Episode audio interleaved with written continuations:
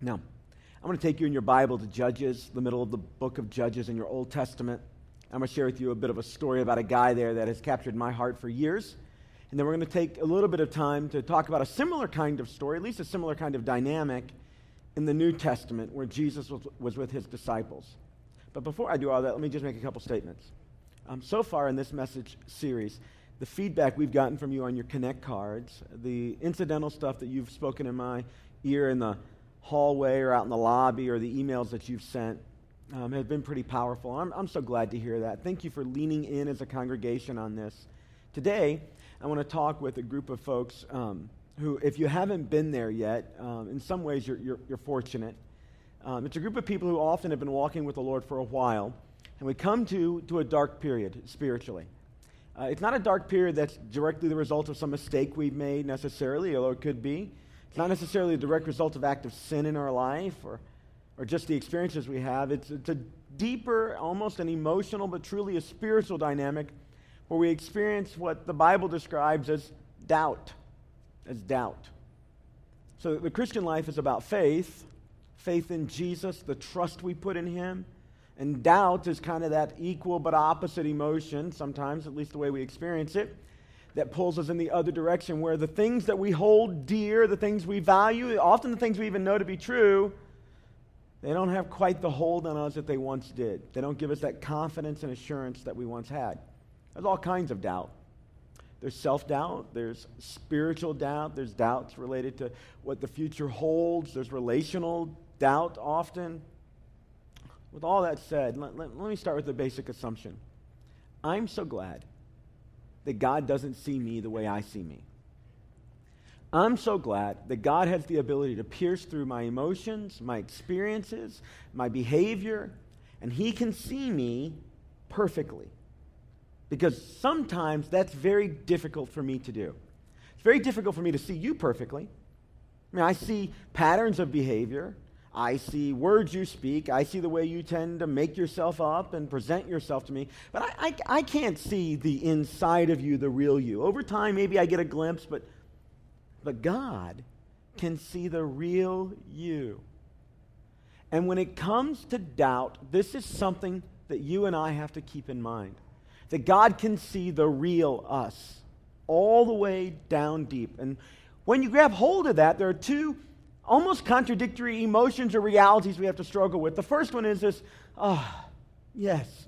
He sees the real me, the desires I have, not necessarily the way I'm able to live them out, certainly not what other people say about me, but the, the real me down deep that I really want to be. That's an encouraging, safe emotion to have, and it's true when we consider that God sees the real us. Here's the other emotion, though it's, oh, oh my. He sees the real me? I mean, the part that nobody else sees? The part of me that is alive when nobody else is looking, the part that struggles with stuff really down deep? Well, he does. But when God sees the real you, no matter what you think about that, it's actually a very positive thing. And it becomes a part of us managing our doubt under the umbrella of our faith. Now, this managing our doubt under the umbrella of faith, this is exactly what the guy in the Bible that we're going to talk about today had to do. His name is Gideon. Gideon shows up at a time in Israel's history before a king, and things were really rough in Israel. They would have a cycle of, of experiences where things were pretty good, but it never was lasting. It never lasted more than about 30, 40 years. As long as there was a strong central leader, it lasted. When that leader's reign was over, they passed away. There was a period of darkness in the land of Israel. And then, things were tough. It's part of the reason why they craved a king to bring a certain amount of stability politically and economically to the land. When Gideon was alive, there were a group of people called the Midianites who would come into Israel's land and they would steal their food, their women. Um, it, was, it was a bad time. And we find Gideon, we find Gideon terrified and afraid and doubtful. I want to pick up his story in Judges chapter 6, verse 11. Here's what the Bible tells us there. The angel of the Lord, by the way, the word angel in our Bible means messenger. So the messenger of the Lord came and sat down under the oak at Ophrah, not Oprah, Oprah, Ophrah, that belonged to Joash the Abiezrite, where his son Gideon was threshing wheat in a wine press to keep it from the Midianites. Little word picture here. Wine presses are dug into the ground, a bit of a pit.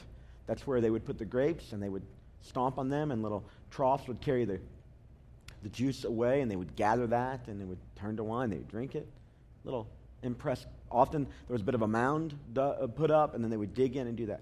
So, so what we get here is we get Gideon, and he's threshing wheat, which you would typically do out in the open field where the wind could come, and he's throwing up a little bit of wheat in this smaller area of a wine press because he doesn't want anybody to see him. He doesn't want the Midianites to see that he has wheat. Because if they see it, they're going to come and take it. So he's finding himself threshing wheat in a wine press. In other words, the world is upside down for him right now. All right? So he's threshing wheat. Verse 12 Then the angel of the Lord appeared to Gideon and he said, The Lord is with you, mighty warrior. Now, remember I just said he's terrified and afraid in the wine press? and the angel of the Lord, the messenger of God, that brings a message to Gideon says, um, God's with you, mighty warrior. I'm so glad that God sees you the way you really are.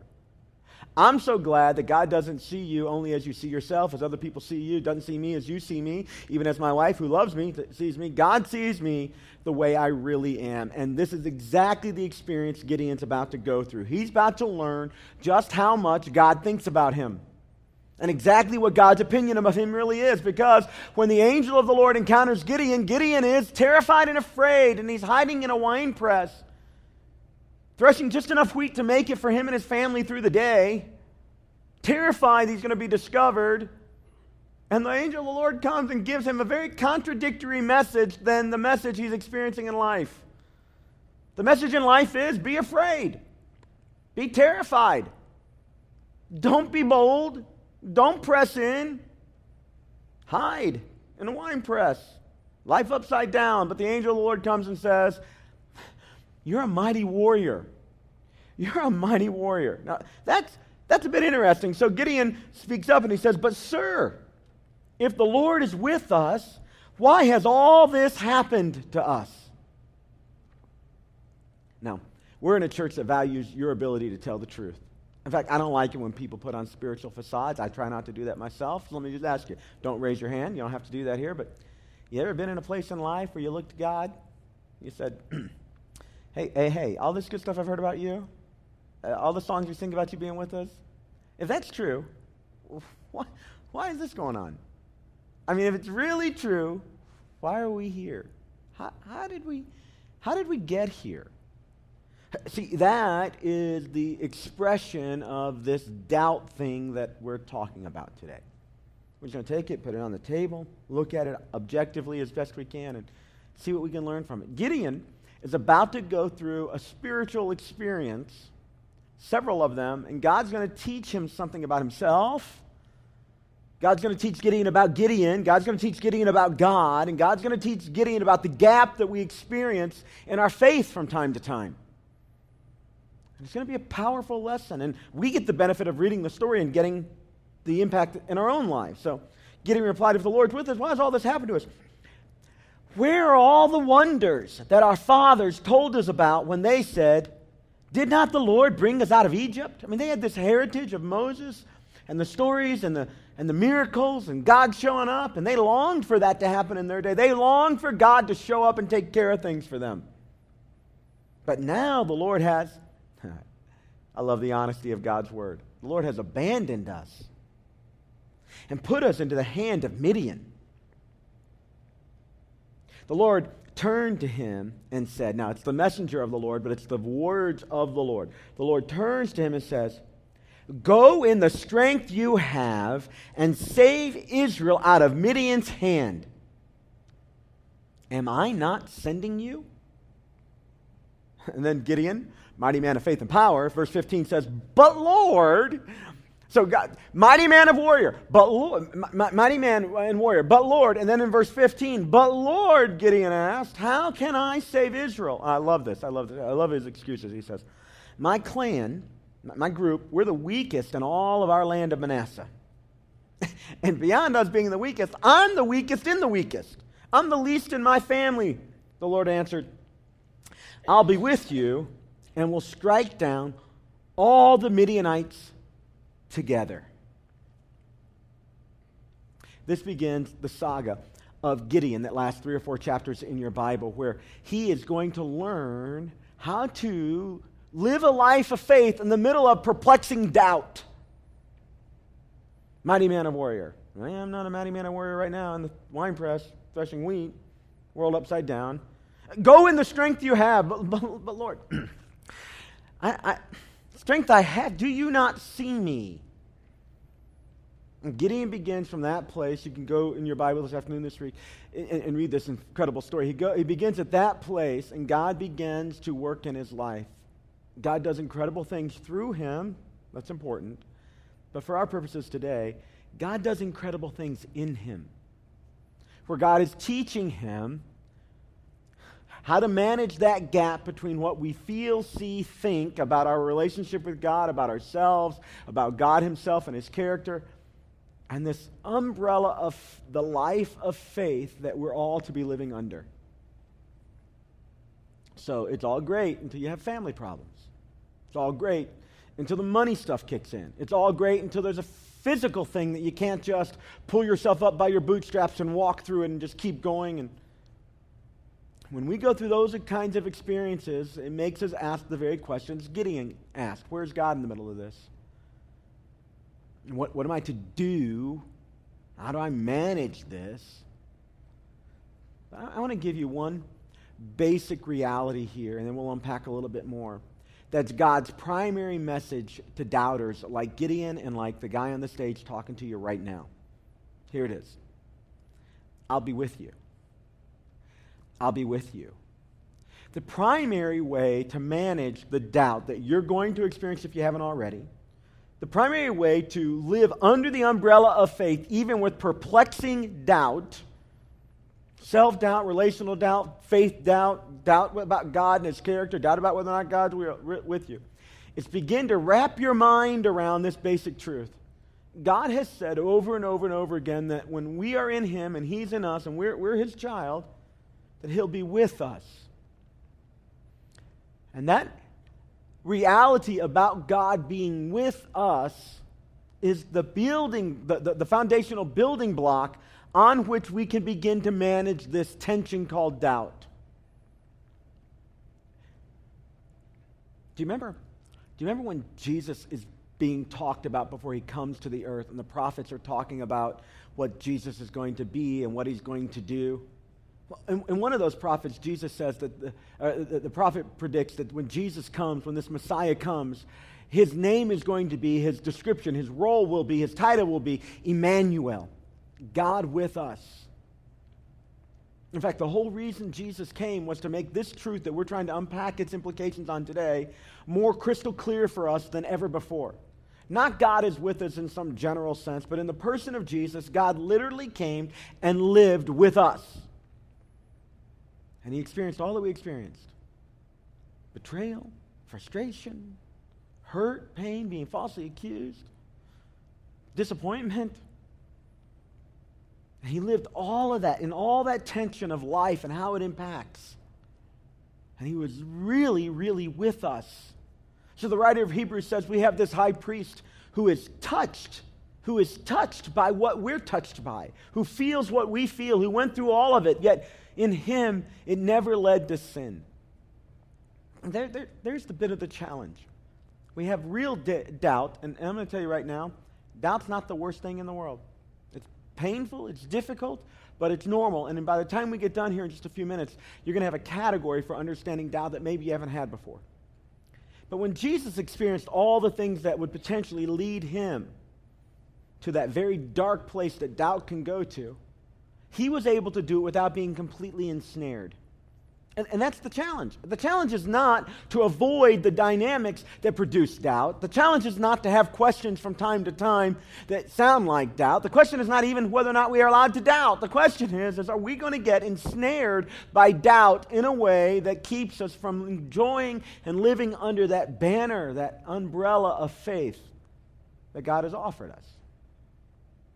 So I'm going to give you what I believe to be the essential tool that we can use to manage doubt.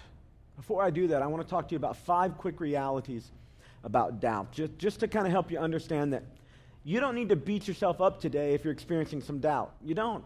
And you don't need to rush to get rid of it, and you certainly don't need to slap a few Christian phrases over top of your doubt so that it appears as if you have great faith, as if you're trying to convince me or somebody else that you have great faith. But often we do that because we're really trying to convince ourselves that our faith is strong. So here's some realities about doubt it's very easy to have doubt when you're on the mountaintops of life, but it's pretty normal to doubt when you're in the valley. The New Testament example of this story that Gideon is going to go through, that we're going to talk about from time to time over the next couple minutes, is, is in Mark chapter 9. We're not going to read it. Please, you're welcome to go there on your own. It's Mark chapter 9. And in Mark chapter 9, Jesus and his disciples have just come through the most incredible spiritual experience they've ever had. Jesus has been on the mountain with Peter, James, and John, his three closest apostles, his three buddies. Everything special in Jesus' life happened with those guys around them. And Jesus has what the Bible describes to us this way a transfiguration experience. It's the weirdest, most woo moment in the New Testament until you get to the resurrection of Jesus. Jesus is on the mountain and they're just talking, and all of a sudden, Jesus begins to glow like light coming out of him. So you know you're not in Kansas anymore when that happens, all right? And then, and then it gets really strange in the New Testament. I mean, this is like uber spiritual experience. The Bible says that Jesus is there, Peter, James, and John are there. And then the Bible says that Moses, who's been dead for a long time, Moses shows up, and Elijah shows up, and Jesus and Moses and Elijah have this conversation.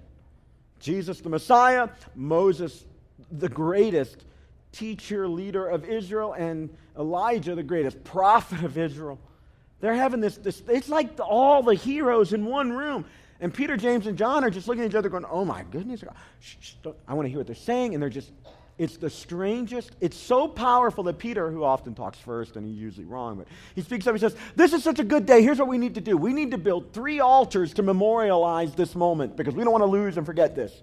And Jesus is like, That's the dumbest thing you've ever said, Peter. And they start walking down the mountain together. All right? Greatest spiritual moment of their lives. And the very next moment in Mark chapter 9, they encounter one of the weirdest, equal but opposite moments. I mean, in close proximity, high and low. There's a man whose son is like, well, well, he has demonic influence in his life, and it's causing all kinds of challenges. So we have highest spiritual reality, lowest spiritual reality in close, pro- within a few verses of each other. And, the, and, the, and this father who cares deeply for his son who's going through this stuff says to the disciples, hey, We've heard about Jesus. Can you guys help us? And they're like, Sure, we got this. This is no problem. We just have had the highest experience we could ever have. So they do their little, whatever they do, pray, whatever, say their little stuff over the boy. and nothing happens. Nothing. The boy is the same as he was before they started talking. And it produces in them a certain amount of self questioning.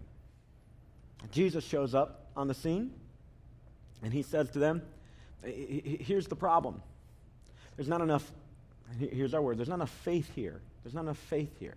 There's something else going on. And so he looks at the father, and the father speaks to, to Jesus, who's caring about his son. And the father says this important phrase, and it's going to be a phrase for all doubters in the room today, all right? The father, the father says to Jesus, If you will, you can do this if you want to. You can do, I know you. You can do this if you want to. And Jesus says, if I, if I want to, if I want to do it. And he looks at the father and says, basically, you know, do you believe I can for real? And the father says, I believe, Jesus, but would you help my unbelief? I believe, but would you help my unbelief? See, that, that's, the, that's the life verse of everybody who struggles with doubt. I believe, yeah, I believe you can. I just don't know if you will. I believe you're able. I've seen you do it for others, but right now where I am, I'm not sure if I can grab hold of the reality. I'm not sure if you even want to. I don't know what you want to do. Uh, yes, I believe. But then it's that very honest, would you help my unbelief? It's very very easy on the mountaintops when everything's going well to have great faith. You're making the sales you need to make. And things at work are going fine, and health reports good. But you come in the valley, And the reality is, is yes, we believe, but we also have this unbelief.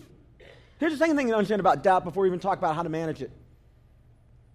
Doubt's a, a sign, and I don't want to press this too hard, but doubt's a sign that there's a signal strength issue in your relationship with God. Now, I'm not saying it's a sin. I'm not saying it's even a problem. I'm just saying that the lines of communication between God and His character imposing itself on your life and you being open to that, it's like a signal strength problem. I, I make a trip a lot between here and Chattanooga, Tennessee. And on occasion, you know, on that trip, you pass through some mountain ranges. My phone is working fine. My wife's phone is working fine. There's not a single problem between her phone and my phone. But there are moments on that trip where the signal strength is, is hampered. And we can't communicate as well. And what she's trying to say to me, I get bits and pieces of it. Have you ever done that with your phones? That, that, that's what doubt is like. It's not that there is a problem so much as there is a signal strength. Number three, my personal doubts, if they get a deep hold in my life, they, they limit my ability to experience God's power. And here's the good news about faith Jesus only requires a little bit of it. He says, if you have faith the size of a mustard seed, which is very, very, very small, I'm doing this right here, and all your heads, I feel like I could squish them right there. Right there. Um, very, very small seed. That's all that's required. With that kind of faith, you can do anything. So it's not so much the amount of faith.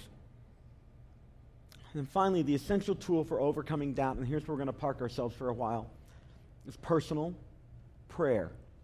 Now, friends, every time I give, I'm just telling you my experience here at this church in 10 years now. Every time I give a response to a real challenge we're facing with something that you already generally know to be true, but you're just not living up to that reality, there's a disconnect that happens in the room.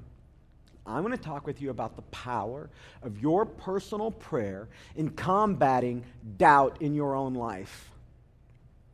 And because we talk about prayer, because we have done some prayer, because it's been such a common discussion in Christian churches, it often, when those kinds of dynamics happen, it often, something like prayer loses its powerful punch in our lives. And yet, you don't have a greater tool in your arsenal for combating personal doubt and keeping it from becoming the trap that ensnares you than your personal prayer. That is your personal reaching up to God and just talking to Him. Just talking to God about what's going on in your life. Talking to God intentionally, carving out time to say, This is what's bothering me, God. Putting words around the challenges. God, this is what I think right here, right now. It's what Gideon was doing when he was talking to the messenger of the Lord. I, I hear you, mighty man warrior. But, but, but, but, but, but, but I'm from a small clan and I'm the weakest in the clan. God's going to use you. But, but, but, but, but where has he been lately? Gideon is putting into words to God, in this case, God's messenger, putting into words to God the very challenges he's struggling with. And he opens up, and here's, here it is. He opens up a dialogue between him and God in the middle of his doubt. The Father in Mark chapter 9 opens up a dialogue between him and Jesus in the middle of his doubt. Of course I believe you. But, but, but, but would you help my unbelief? And he states the tension. He quantifies the challenge in his own words. And this is why prayer is so powerful. It isn't that God needs you to explain to him anything. It's that you have, you and I have to walk through the challenge of being honest with where we are with our Heavenly Father. So, personal prayer. What I mean by that is prayers you pray. It's, when you write your prayer requests on your Connect cards, we pray for this. It's not unusual for me to take them and every day spend a few moments in prayer for each, you know, I divide them up and, and, and I go through each one. So I, don't, I don't like pray for them all every day, but throughout the week, I'm hitting them all on a deeper level. That's, that's a pretty normal thing for me to do. I'm not talking about that kind of prayer. I'm not talking about asking your friend to pray for you or your pastor, although if you ask me, I will try to remember. If you don't see me writing it down or you don't put it on your Connect card, it was good intentions. Honestly, sometimes I forget. So that's why we use the Connect card. But I'm not talking about any of that. I'm not talking about outsourcing your prayer. I'm talking about you spending time with God. Let me give you very quickly some of the power of prayer. See, number one, when difficult circumstances cause me to doubt, Here's what my prayers do my prayers have the way of releasing God's power in my life. And I have found that power shows up in two ways when I pray. Sometimes when I pray, God changes my circumstances. And I love that. I love it when I pray about a problem I'm having. Zap, quickly over time, but in a relatively short period, boom, it changes. I'm feeling some pressure, there's their solution. That's awesome. But most of the time, God's power is released when I pray in another way. If it changes me, that's cool too. It's not quite as cool, but it's cool when God begins to change my perspective about the challenge that I'm experiencing. And so, so, not so much that my circumstance itself changes, but I'm different in the middle of my circumstance. And I find in me being different, more like Christ, I'm able to manage the circumstance and the emotions of the circumstance and the doubt of the circumstance better. So, when I'm going through difficult circumstances, and I know some of you are right now, here's what prayer can do for you it can release power of God in your life, often in your life, not even so much around your life, although that happens too. Here's another thing that, that prayer can do. When intellectual arguments cause me to doubt, my prayers remind me of God's presence. In that episode with the father and the boy that the disciples couldn't touch, in Mark chapter 9, it tells us Mark chapter 9, verse 14, that around that drama that was playing out when the disciples couldn't do anything, some teachers of the law had gotten together and they were arguing with the disciples about what to do. They were having theological and philosophical discussions about how to manage a challenge nobody could fix. There were doubts and intellectual stuff. Listen, there are legitimate intellectual questions that you're going to have from time to time related to your faith. That's okay. Sometimes that produces some doubt. Remember, doubt's not the worst thing in the world, it's okay. But the way we combat that is not simply with stronger intellectual arguments, it's with the profound sense of God's presence in our life. Now, I'm not saying we don't need to engage the intellectual argument. We do. There are incredible resources available to help you do that. There are friends and books you can read but at the end of the day, what helps us get through those isn't simply stronger philosophical arguments, it's an, a sense of God's active presence in our life, that God's there with us in the middle of it.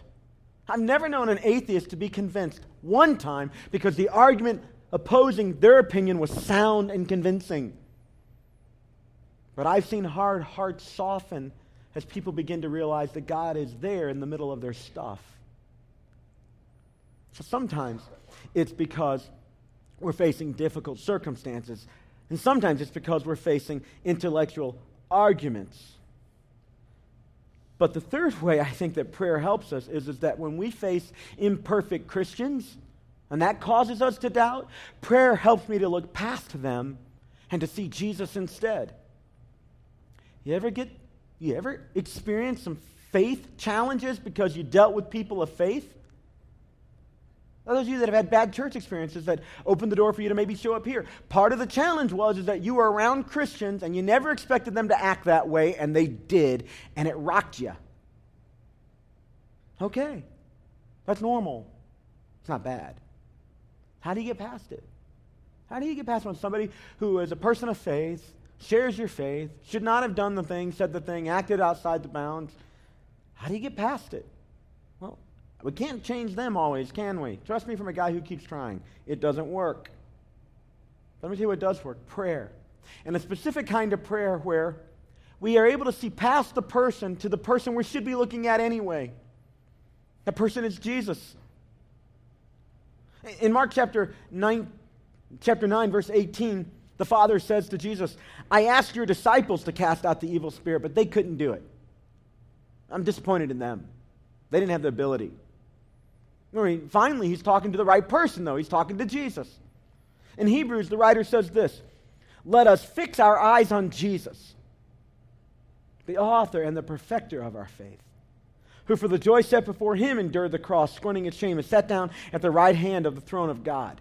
It's that first phrase, let us fix our eyes on Jesus. Here's what prayer helps me to do it helps me get past you, it helps me get past my kids when they disappoint me. It helps me get past my wife. Most of all, it helps me get past me. And I begin to see Jesus clearer. And that has a profound impact on the way I experience doubt and faith. I will disappoint you. The person you're sitting next to will, if they haven't already, disappoint you. And that's why we have to regularly in prayer refocus on Jesus. This is how people can hold on to some semblance of life when their deepest relationships are crumbling around them. We Can't fix other people.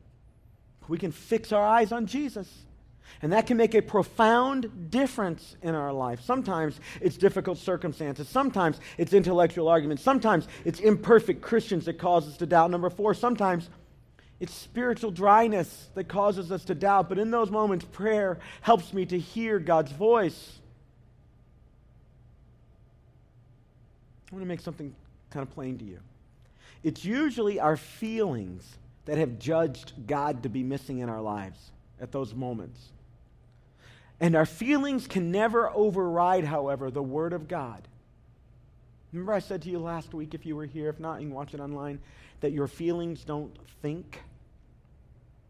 And feelings don't trump God's Word. God said, I will never leave you nor forsake you. Never. That means that when you think He's inactive and not present, what's really going on is we don't see His activity or feel His presence. Prayer helps us to change some of that over time. Going to Him, talking, being honest, keeping the conversation going. I know in my counseling experience with couples that the challenge is not so much when they're arguing. That's actually a good sign. It means both people are still trying. You want to know when you know it's bad?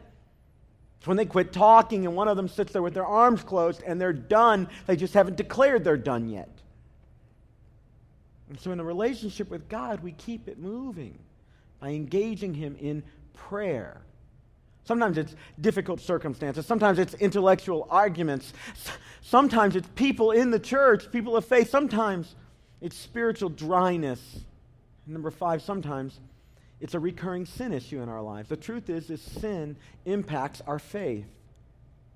And so if we're struggling with sin, deep sin, hidden sin, private sin, one moment sins, perpetual problems or incidental things, prayer helps us experience God's grace. Look at how Paul wrote about it in Romans chapter 7, bleeding into, into, into chapter 8. He says, I want to do what's good, but I don't. I want to do, I don't want to do what's wrong, but I do it anyway. What a miserable man I am when I think about that, he writes. Who will free me from this life that is dominated by sin and death? And then he says, Thank God. The answer is in Jesus Christ. So there now there is no condemnation for those who belong to Christ. And he keeps talking and going to the Lord. And that thing becomes the life force in the middle of his doubt so that the doubt doesn't have a stranglehold on him. Mark chapter 9, verse 22. Back to that story of the Father and Jesus. Have mercy on us and help us if you can, the Father says. What do you mean if I can? Jesus asked. Anything is possible if a person believes. And the Father instantly cried out, I do believe, but help me overcome my unbelief. In the middle of our doubt, we can acknowledge right where we are and find the source, and we can go to a God who's already there and start talking to him. This is why prayer is powerful. What this means is if you don't have an active prayer life, I don't need you to do it for me. I don't get any brownie points with God by getting you to pray. And I can't pray enough for you to compensate for your personal prayers, although I'll pray for you as much as I can. What's happening if you don't have a personal prayer time where you've carved out daily time of just talking to God about what's really going on in your life? You, and when I do it, I am handicapping God's ability to work in my life. I've stopped talking. And that's why prayer over time is the tool for dealing with doubt. You're struggling right now, you're wondering, start talking to God and see if it doesn't make a difference. I want you to grab out your Connect card and let's actually put some of these steps in place, all right? I want to give you a chance right now, if you don't yet have a relationship with Jesus, to accept him as your Lord and Savior for the very first time. What this means is you're going to declare what the Bible already says about you that you're a sinner in need of a Savior. You're not just a guy who needs some advice, a woman who needs a little bit of encouragement. No, we need a Savior. And you can put your faith and trust in Jesus simply the way the Bible says to do it. Acknowledge that you're a sinner and ask God to forgive your sins. And then commit to the best of your ability and as He'll lead to let Him be the leader of your life. So we say on Next Step A today, I'm making Jesus my Savior and Lord. I ask you to, if you want to do this, check the box. When the card come, offering buckets come by at the end of our service, you drop the card in there. We'll communicate with you about what that means, about what the power of that decision is, and you're not joining our church or committing to anything. We simply want to explain to you what it means to be in a relationship with Jesus. Or next step B, you want to make a decision today to get baptized, or perhaps you're almost there, you just need to have somebody to talk to. Check the box, put it in the offering bucket when it comes by, and we'll communicate with you. You'll get an email, and we'll give you a chance to ask your questions or get you signed up. Next step C is the easiest one. It's I want to join a 4C small group this fall. So you simply write the number of the small group from the catalog right there at next step C, a big number sign and the number. So it's like LU01 or whatever it is, eight, nine, ten of them. And that's it, you're in. And we'll send you the information. All you have to do is show up. All right? You get everything you need in an email. Next step D. Last week I talked to you about the fact that we are ramping up for a new hire in January. And to be ready for that, we have to make sure we have enough people serving in 4C kids. We want to establish a faith in them so deep that when they face doubt, they're confident that God's with them in the middle of it. And you can help us do that by committing to serve four times over the next 12 weeks between now and Christmas at a schedule that's convenient with you. You don't have to know anything. You just show up. We partner you with somebody else who's already doing it. You're never alone. But you can help us dramatically make sure that we're ready come January for our new hire and for catapulting growth in that ministry. And then finally, for all of us doubters in the room, how about next step B? I'm going to memorize Mark chapter 9, verse 24, the second part. It's my life verse in the middle of my struggles. I do believe, but help me overcome my unbelief. If you'll check that box, I'll send this verse to you in email. And I'll pray for you all week long that the truth of what is in this man's heart and the reality that happens when we reach out to Jesus and honest conversation will become true for you, even as it's true for me. Let's pray about these things right now. Heavenly Father, I want to thank you that our doubt doesn't, in and of itself, distance us from you. I want to thank you that you are greater than our doubt. I want to thank you that you are always there. Lord, right now I lift up to you those people that are declaring, Jesus, save me. I want you to be the Lord of my life. Lord, I pray for our children's ministry that you would help us create an anchor in their soul so deep that no matter how far they go away, they can never go so far away that you and your word cannot reach them. And Lord, I want to pray for the doubters and the hurting in this room today that we would wrap our energies around conversation with you in prayer. We wouldn't outsource it, we wouldn't delay, but we'd start talking to you. And in talking to you, we would find the God who really is already there. And Lord, as we take communion today, I pray that we would feast on the grace and love that you offer. Whatever we need, God, I pray for you to nourish our souls today. We pray this in Jesus' name, the strong and holy Son of God. Amen. Amen.